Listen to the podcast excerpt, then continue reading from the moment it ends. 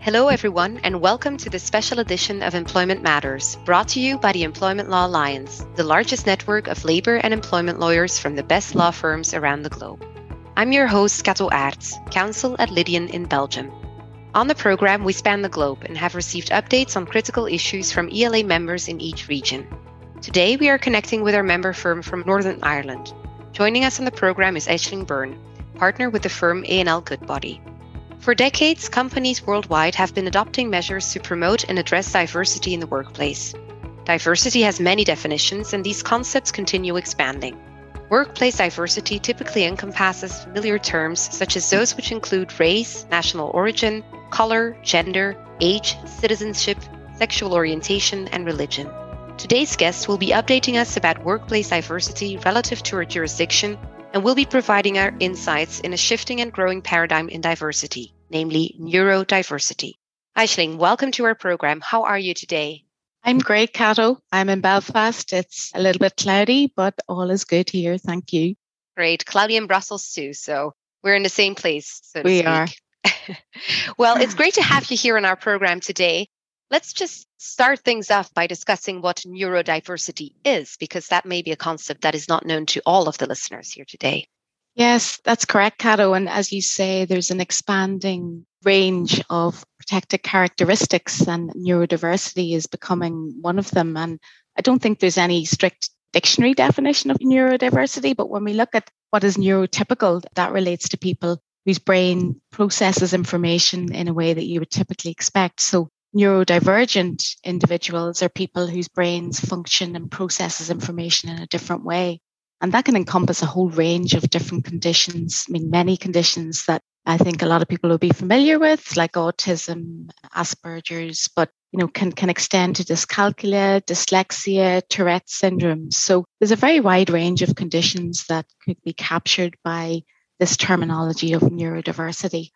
And when we think about the percentage of the population that are neurodivergent, I think the most recent statistic that I read mentioned that about 15% of the population are neurodivergent. And then I think when you translate that into the workplace, then approximately one in seven employees will be neurodivergent. So I think it's natural then that there's going to be a knock on impact in the workplace. And it's something then that employers need to recognize and in many cases applaud and welcome neurodivergent people into the workforce. Yes, for sure. It actually surprises me. That's a lot. I didn't yeah. know that. So, for sure, yes. I mean, that might be mm-hmm. one of the reasons why there's such an increase in claims. But what do you think are, you know, other reasons that that have caused an increase in neurodiversity employment claims in the UK? Yes. So again, recent headlines in relation to the increase in the number of claims, quite staggering in terms of the increase. A 40% rise in employment tribunal claims relating to autism, 31% rise in cases relating to Asperger's, 14% rise in relation to cases involving dyslexia. So claims definitely on the increase. And I suppose there's probably a number of reasons that contribute to that. I think increased awareness amongst the general population is probably one of them. And many larger organizations are rolling out initiatives to support neurodiverse employees. So we've got the likes of Microsoft, JP Morgan Chase, and SAP, to name but a few. I think also then education. People are becoming more educated in relation to what neurodiversity actually means. And there's been a huge increase in diagnoses of neurodivergent people. I think one US study from Autism Speaks recognized that there had been a 600% increase in autism diagnoses in the US over the past 20 years. So when you think about that and, and how it translates then into the workplace, I think it's a natural knock on effect that there are going to be an increase in the number of, of cases and claims as a result. Yeah, I guess that's right. There is a lot of, you know, debate around that and there is more and more people who recognize the problem or at least the diversity amongst people. So I guess that makes sense that that would also include the workplace.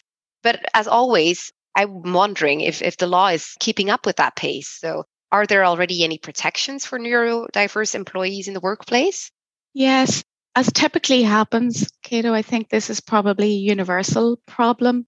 It takes a while for the legislation to catch up in what's actually happening in the real world. And I think that goes for neurodiversity. But whilst we have the usual protected characteristics in the UK, such as you know, sex, age, race, etc., we also have disability, and I think that's one of the categories that can capture a lot of neurodivergent conditions.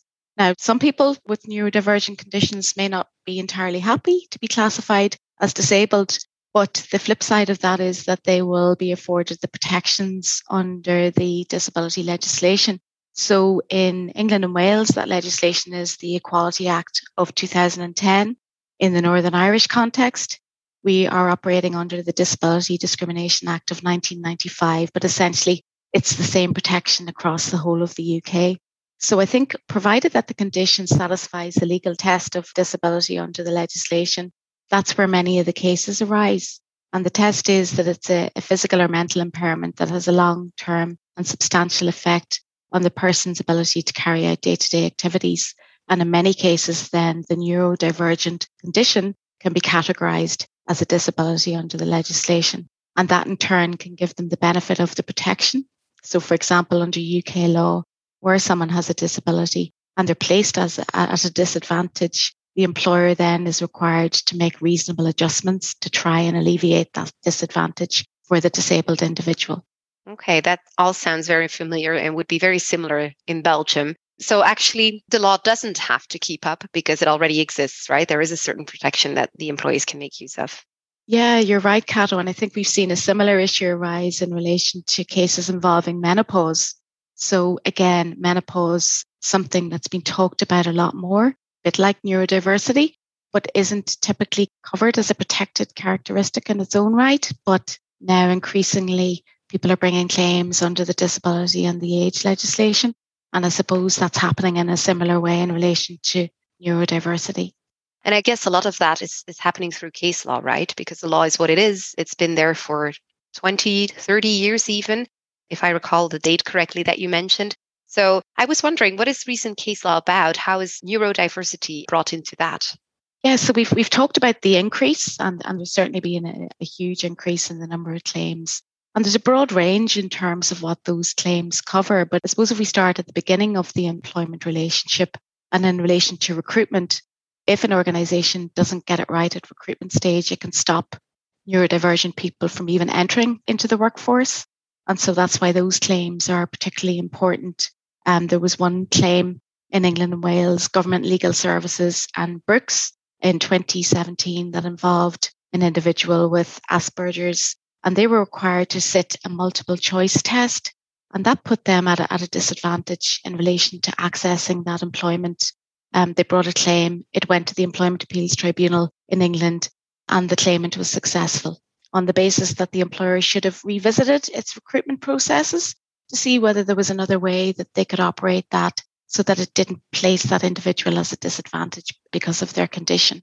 And one of the outcomes of that case was that the employer was required to look at their recruitment practices to see if they could make changes to make it easier for people with disabilities going forward. So, you know, that was an important case in the UK. And then following on from that, we had a similar case in the Northern Irish jurisdiction. It was BT, British Telecommunications and Wire. Again, access to employment case in that the claimant in this case had applied for a position and was required to sit what was called a situational strength test. So almost like an aptitude test as part of the recruitment process. Um, and again, the individual had Asperger's, it placed them at a disadvantage and they were unsuccessful then in moving forward in the recruitment process. And when challenged, think the tribunal in Northern Ireland upheld the claim on the basis that the employer should have looked again at another way of enabling that person to go through the recruitment process because I think they satisfied all the other requirements for the role. It was just this particular test that placed them at a disadvantage. And that was a case that went all the way to the Court of Appeal in Northern Ireland, and the original decision was upheld. So, you know, these cases are, are important and valuable, particularly to people when they're trying to access employment, because I think that can be a particular hurdle for individuals. Um, and then there are cases when individuals are successful and are, are in employment, but the particular circumstances or seating arrangements put them at a disadvantage. And that was a case in point in Sherburn, again in, in England and Wales case from 2019, where the employee had autism and they were placed in, in a seating area where there was a lot of traffic behind them. They found that very uncomfortable. It made them very agitated. And as a result, they were taken through a capability procedure. And when challenged in the tribunal, it was found that you know, the employer hadn't made reasonable adjustments. They should have looked at the seating arrangements and recognized that the arrangements didn't suit this person because of their condition. So again, these types of cases are very important in trying to increase awareness and improve conditions for, for employees in the workplace.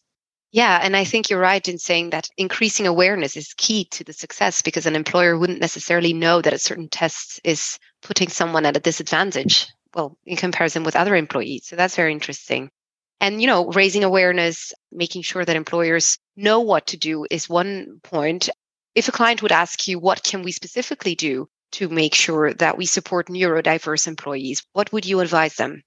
Education and training, as you've mentioned, Kato, you know, awareness probably be top of the list, you know, ensuring that people involved in management are trained to recognize the problems that can be faced by individuals and that all staff really are trained to be sympathetic and supportive of neurodivergent individuals in the workplace. And then I think going back to the very start of the employment life cycle, you know, review uh, recruitment practices and procedures, because as we've mentioned, if that disadvantages somebody at an early stage, then they won't even become an employee. So getting that right is crucial. And then looking at things like performance management. In some cases, you may need to tailor your procedures to recognize that not all individuals perform in the same way in the workplace. It may be necessary to amend and in some cases change performance management procedures. And then just a really simple step for individuals who may struggle with dyslexia, for example. You know, is there another way that you can use technology to make life easier for them? So if we take the classic example of the employment handbook, you know, I don't know what it's like, Kato, in your jurisdiction, but in the UK, an employment handbook can sometimes run to, you know, 150, 200 pages. And for somebody with dyslexia, that can be very disconcerting. So think about other ways of approaching that, perhaps with infographics. In some cases, that might be of assistance. So I think really trying to be creative and innovative and education and awareness, I think, are the key points. And all of that against the background of reasonableness, right? Because it's reasonable adjustment. So that's again topic of debate for for lawyers then i guess yeah and as you say reasonableness i think that's probably the term that's most used in a tribunal in both england and wales and northern ireland you know reasonableness is key to all of this. Very interesting. Are there any other initiatives in the uk that employers should be aware of? Yeah i think continuing with the trend of improving awareness Neurodiversity in Business is sort a non-profit forum established in March 2022. And it was launched to try and support neurodiverse employees in the workplace and raise awareness to ensure that the participation of neurodivergent individuals in the workplace be supportive. So I think there are some very well established founding members of that organization. You know, we have AstraZeneca, IBM, KPMG, Capita. So I think it's good that very high profile companies are recognizing a need to support individuals. When we look at the mission of that organization, it's very much in line with what we've discussed, Kato. So education, you know, we've mentioned it's, it's key. Um, demonstrating how companies can benefit from neurodivergent employees. I think they're very often more productive and they, their contribution towards a business can't be underestimated. Um, part of the other mission statement is celebrate. You know, celebrate these people in the workplace. Again, recognize the strengths that they can bring to your organization. And then the final one is empowerment, you know, supporting neurodivergent employees and guiding them through their professional life. So I think initiatives like that show that there's definitely a trend towards improving um, the position for neurodivergent employees in the workplace. Yes, for sure. And I think celebration and support definitely are very positive ways to close this podcast. Aisling, thank you so much for sharing your insights about the neurodiversity and its impact on employment matters. This has been a very interesting and informative discussion for our listeners, and especially for employers in the UK. We invite you back again to update our listeners on any new developments. Thank you very much for your time. Thank you, Kato. If you would like to connect with Aisling, please click on her bio in the description of this podcast. We also encourage you to reach out to any of our lawyers around the world by selecting Find a Lawyer on the ELA website at ela.law. In addition, search the ELA website at ela.law, where you can sign up to receive invitations to our upcoming webinars, download white papers and on demand content from our online library, or access the ELA's exclusive Global Employer Handbook. You've been listening to Employment Matters, a podcast brought to you by the Employment Law Alliance, the world's largest network of labor and employment lawyers from the best law firms around the globe. I'm Kato Aerts. Thanks for listening.